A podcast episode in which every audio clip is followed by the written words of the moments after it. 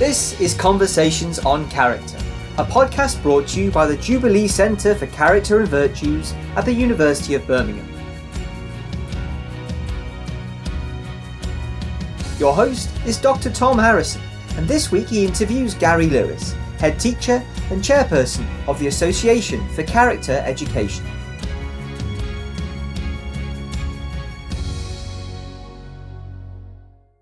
Hello, and welcome again to this second episode of the Conversations on Character podcast. I really hope you enjoyed listening to the Damian Hinds edition, and we've had some really nice feedback from you. I think you really appreciated finding out about the emphasis that Damian put on character and character education during his time as Secretary of State, and also who he chose uh, as exemplars of service and courage.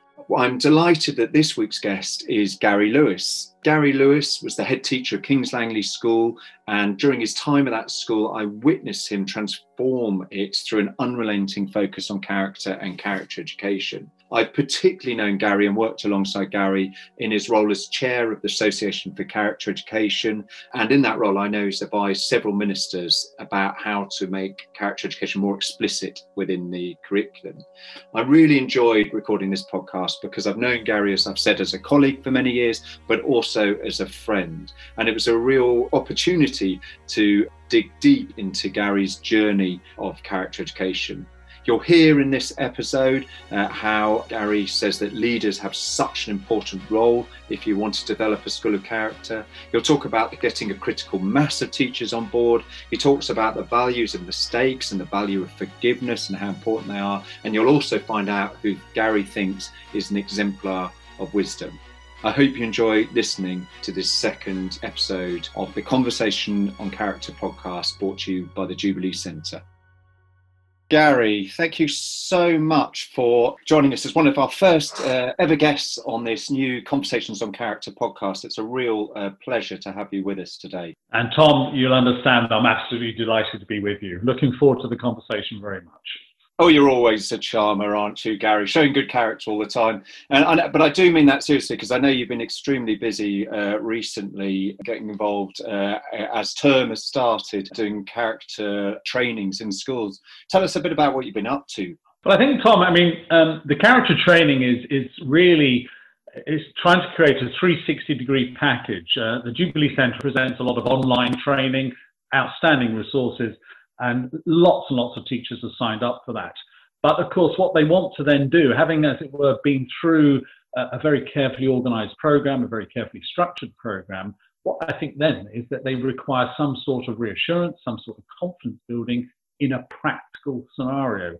So the, the, the, two schools I've been dealing with at the beginning of term, and there's lots of schools coming up that uh, are looking for the same training, are definitely looking for some practical outlook, some practical examples, and having um, assessed, along with yourself, very many schools around the country for the character kite mark from the Association for Character Education, um, you know, I have, I feel really privileged by the fact that I've got access to so many outstanding examples of work that's going on in any number of schools. So we've been able to put together a package which is, in essence, celebrating the very best of character education's practical examples from literally around the countryside, from, from both primary schools and from secondary schools. So certainly the feedback from the first two sessions, and there are many more to come, um, I've been really delighted with. Very, a, a real good blend of decent theory with some really good practical examples. And what about yourself, Gary? How did you uh, find the pandemic? Has it has it tested your character? Have you missed being a head teacher during that time?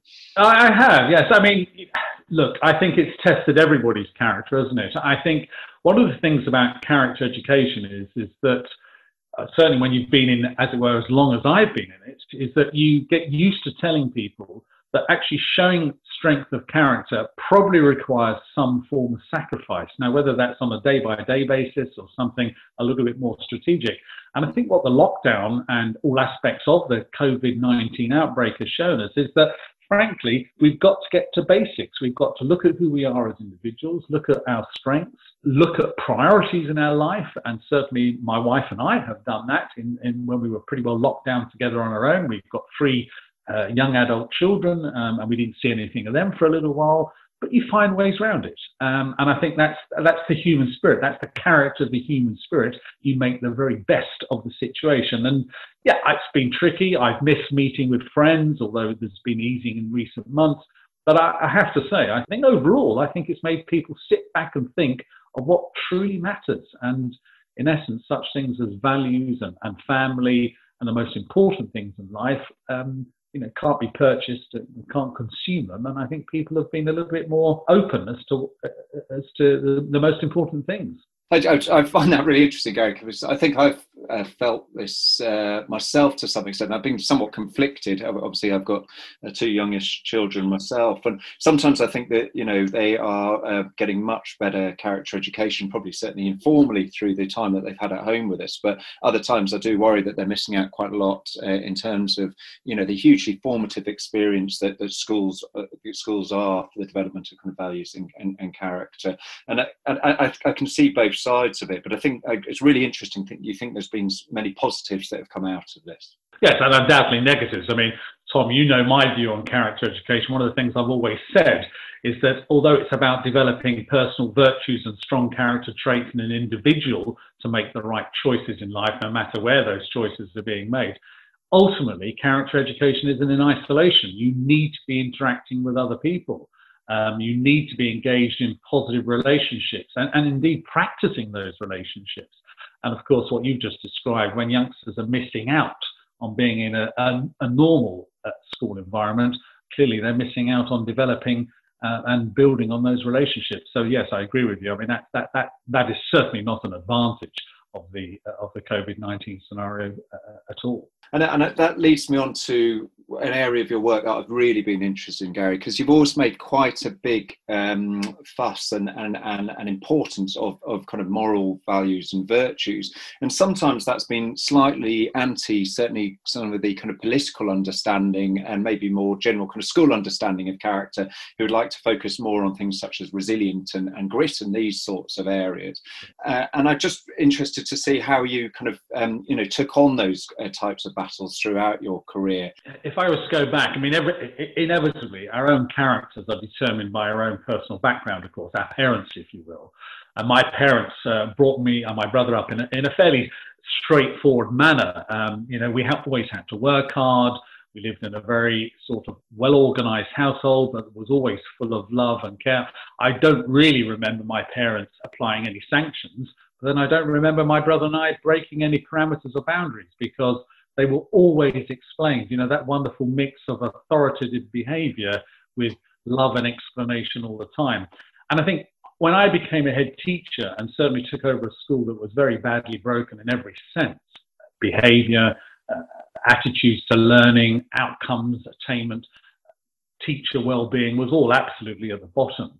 And I think what I realized at that point, when you're faced with, such a monumental challenge, that the only way to go about it is to build up, uh, if you will, success, character, and all the rest of it by one layer at a time. And some of those sort of performance characteristics that you you mentioned there, they're fine, they're absolutely fine. But I think they're, they're lost without a very firm foundation of moral virtue, where people understand their role within whatever community they're working in, so that their actions, the way they speak, the way they behave, determines the whole quality of what goes on in the community. And I, I don't think you can do that in an absence of, a moral vacuum. You have to work on generosity of spirit, doing things because it's not just right for you, but it's right for everyone else in that community. Um, and I think once you're building up those layers, the other things come automatically. And more importantly, they then become sustainable. They don't just become a little bit of a fad that a child may pick up for a, a, brief period of time. If they're learning those character traits, but on a very firm foundation of strong moral education that really puts moral objectives and virtuous education at the core of what we're doing, then I think it's sustainable. I think it will last and it will last them into their future lives. And of course, as head teachers or teachers, we don't know what characters they're going to turn out, but we hope that they will remember what they experienced at school and they will be able to build on it in the rest of their lives. I get, I get that, Gary, but actually, I speak to a lot of head teachers who would say kind of similar things, of, you know, about the importance of moral kind of characters and, and virtues within schools, and, we, and we'll do things about them. But, um, you know, I was truly impressed the, the number of times I, I, visited your school, which showed how much of a kind of a personal conviction I think you had had around that. Was was there something in particular that kind of drove you, I suppose, personally, to take that that such a heavy stance in that area? You know, I happen to be a Catholic. I don't think that's a huge issue in my life. I'm not a, a particularly forceful person in terms of my own religious beliefs, but inevitably it goes through your sort of DNA, you know, that classic uh, Brighton Rock scenario. But as far as I was concerned with the school, I wanted the school to be a place where children flourished in every sense of the word. And, you know, as a, both a parent and as a head teacher, I wanted the children in my care to be happy. But you know, happy skips off the tongue, and you have to you have to work hard to be happy. You have to actually know how to be happy. And so many children mix up happiness with with pleasure and, and consumption, um, and they don't understand that they're always going to be chasing a happiness goal, if you like, a pleasure goal that's not really achievable unless they are really understanding fundamental core values in our life. And happiness will always be about your own efforts, your own flourishing will be about how you are controlling yourself and putting effort into what you're doing. But perhaps more importantly, and people like Anthony Seldon say this, more importantly, it's about your own generosity of spirit to others. I, I really don't think we're islands as human beings. We need constant feedback from other people. And if you've learned to be kind and generous of spirit to other people, by definition, that's what's reflected back to you. And that helps maintain your own personal flourishing because you're getting that positive feedback from other people. The reality is, you know, we know if we smile at somebody, we'll get a smile back. If we're aggressive, if we're rude, if we're, uh, you know, if we're short with people, frankly, we shouldn't expect anything back in return. And I think if you're creating, in my case, a school where the quality of relationships determined everything that was going on in the school from you know, practical activities, from extracurricular activities, and of course what was going on in the classroom. That is the only way of guaranteeing that children get familiar with the skill set which is needed to flourish. I get that, Gary, but that put a lot of extra pressure on you. I mean, the teach, uh, children are very clever, aren't they? They they understand quite quickly if a teacher's saying one thing and then and then they're acting or behaving in, in quite a different way. Um, and for uh, kind of taking that stance and, and kind of so prominently around character education, you know, was was that always a concern for you in terms of your own kind of modelling? It was. I mean, obviously, you know, leadership is about all sorts of different qualities. But as far as I was concerned, one of the main things I was really required of me as a head teacher, and that's in the three schools I've been a head teacher at, is you must model your behavior and understand what your responsibility is because things such as authenticity and trust takes quite a while to build up and seconds to throw away. So, you know, as a head teacher, you can't claim, as it were, the moral high ground and then both students and colleagues, teaching colleagues, non-teaching staff at the school, if they see you behaving in a non-authentic way or a way that is not as you've described what you consider as important, then very, very quickly, well, you're undone. And for me, when I was at school, whenever I was like any head teacher wishing to appoint teachers, you'd want to appoint the best maths teacher, the best history teacher. Of course you did. But for me, I needed a critical mass of teachers that were co- completely committed to the character education that, frankly, I determined for the school and what I considered the most important thing. Then you know, because obviously as head teacher you can't be everywhere, then you know you've got enough people, that critical mass of individuals that are communicating the same values, communicating those values when nobody's looking. Certainly when the head teacher isn't looking, you need uh, members of staff, teachers, to be acting in a way sufficient champions, if you will, that are going to carry things forward. And I, I was always extremely conscious of that. And I knew that when I was taking a school that was badly broken, yes, there were some quick gains, but overall, it was going to take five to 10 years to really build that deep, strong character based culture that was going to survive me or indeed anybody else. I, I wonder sometimes whether we, I, I, think we do have to hold kind of our professions to account, our, our, politicians to account, but sometimes maybe we hold them to account so high that people are not willing to ever kind of really discuss character and, and moral as, as a particular standpoint because they're worried they're going to fall foul of it. So I wonder if there's some balance around that. Oh, I think there is, Tom. I think one of the things that I was crystal clear as as, as head teacher is that we all make mistakes. I mean, you know, I used to say that from the very instant the children came into the school as, as a secondary school as year seven students, that your journey is about making mistakes. And of course, any any interactions that go on in, with any community, one of the most important things is to forgive people when they make mistakes. And, you know, I'm a human being. I've no doubt that over the years I've been found wanting at certain times, particularly when you're under stress, of course. You know, when you become under real stress, you can behave in a way that isn't necessarily uh, to the highest possible standards. You may cut corners morally or otherwise. But I think if you if you're communicating that as, as a crucial set of values, i.e., that concept of, of we're all human, we will err, and we will err from the, the, the, sort of right path, as it were.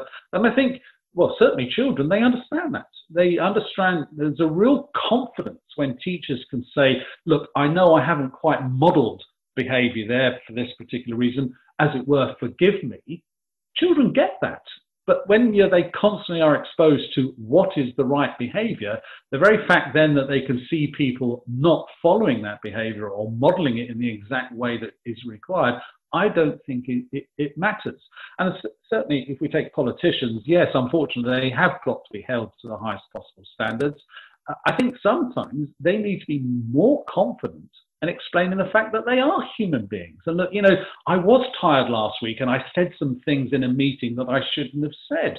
Honestly, I think if they said that to the populace as a whole, that wouldn't, I think that would add strength to their position rather than actually undermining it. And I think they've become so obsessed with imagery and soundbite performance that they're, they're missing out on that true value depth that can come from admitting a mistake. I completely agree with that, Gary. But I do think that if we can get people to to be having more kind of honest uh, and kind of truthful and, and kind of human type conversations, then we'll all, we'll all be in a much better place.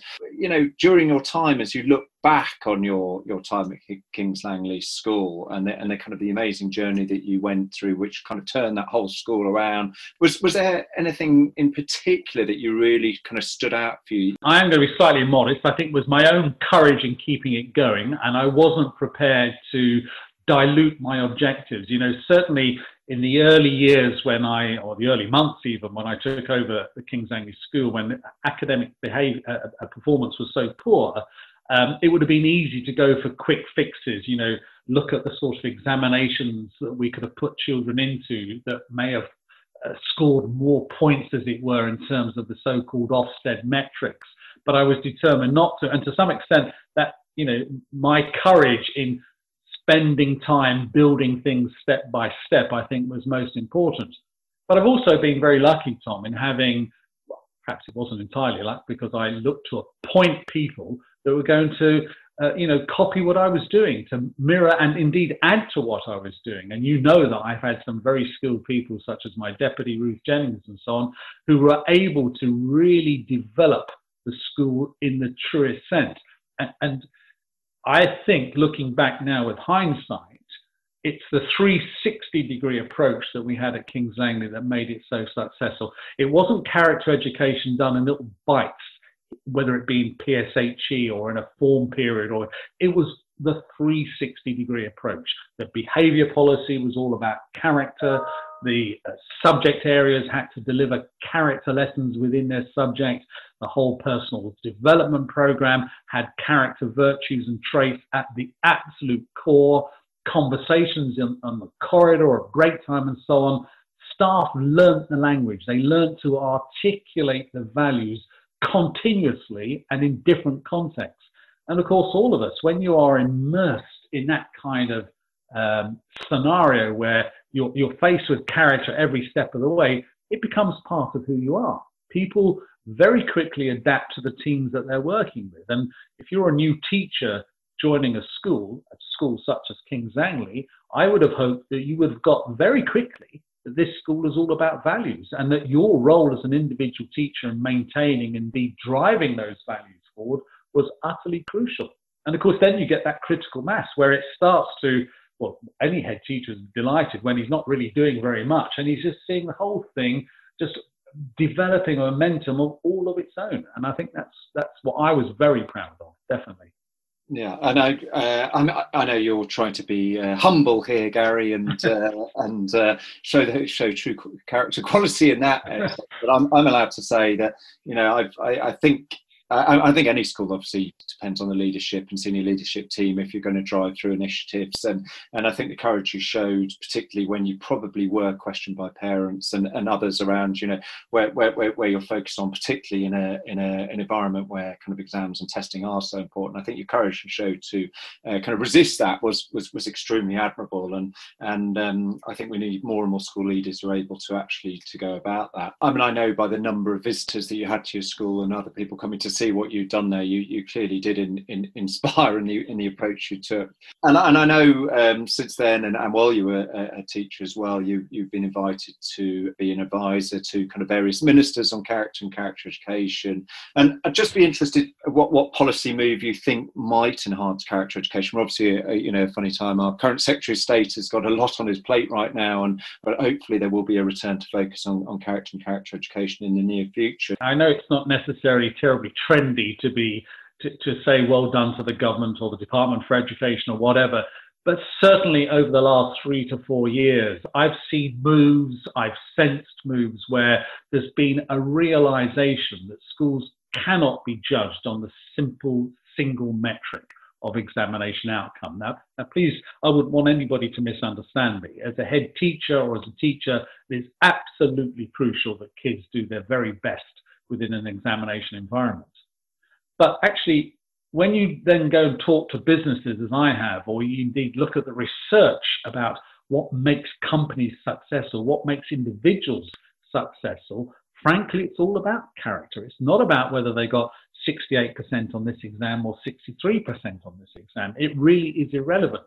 And I think the Department for Education and others associated with policy are beginning to understand that because parents are beginning to understand it. Certainly, I'm getting the sense that business leaders are a little bit more aware that they need a bit more of a package than just youngsters who were bluntly trained to pass examinations. And of course, that's what was happening.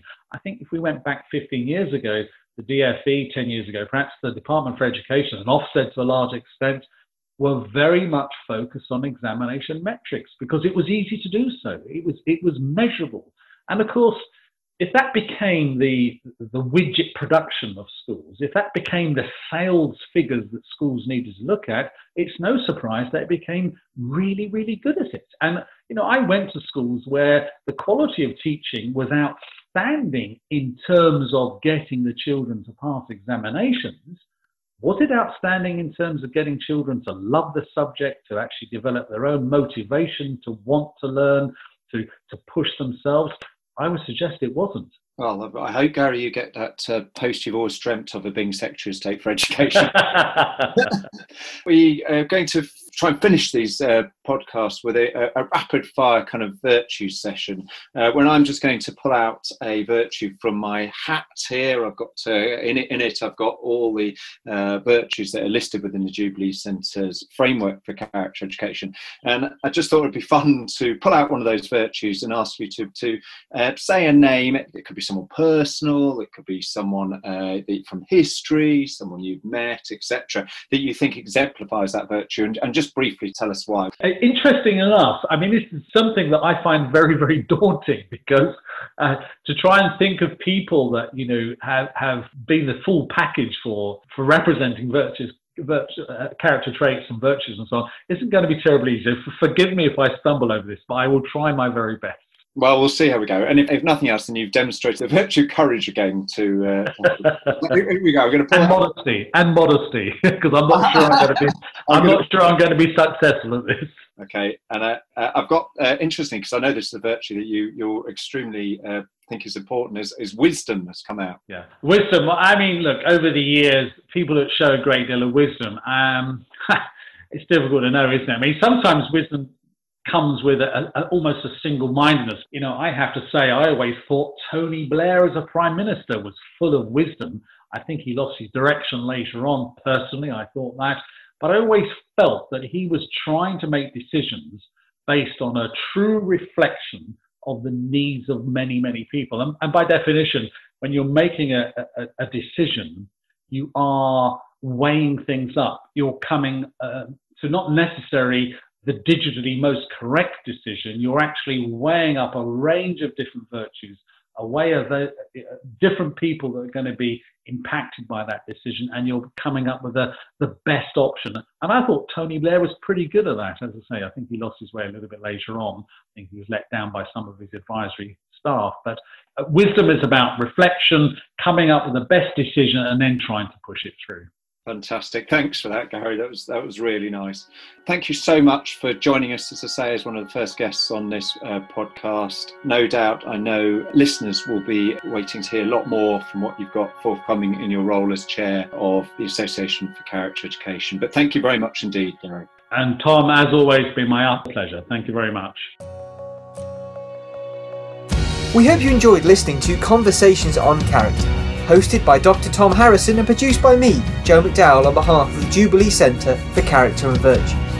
To learn more about character, the research of the Centre, or to give us feedback on this podcast, visit jubileecentre.ac.uk or find us on social media at Jubilee Centre 1. Thank you, and we'll see you next time.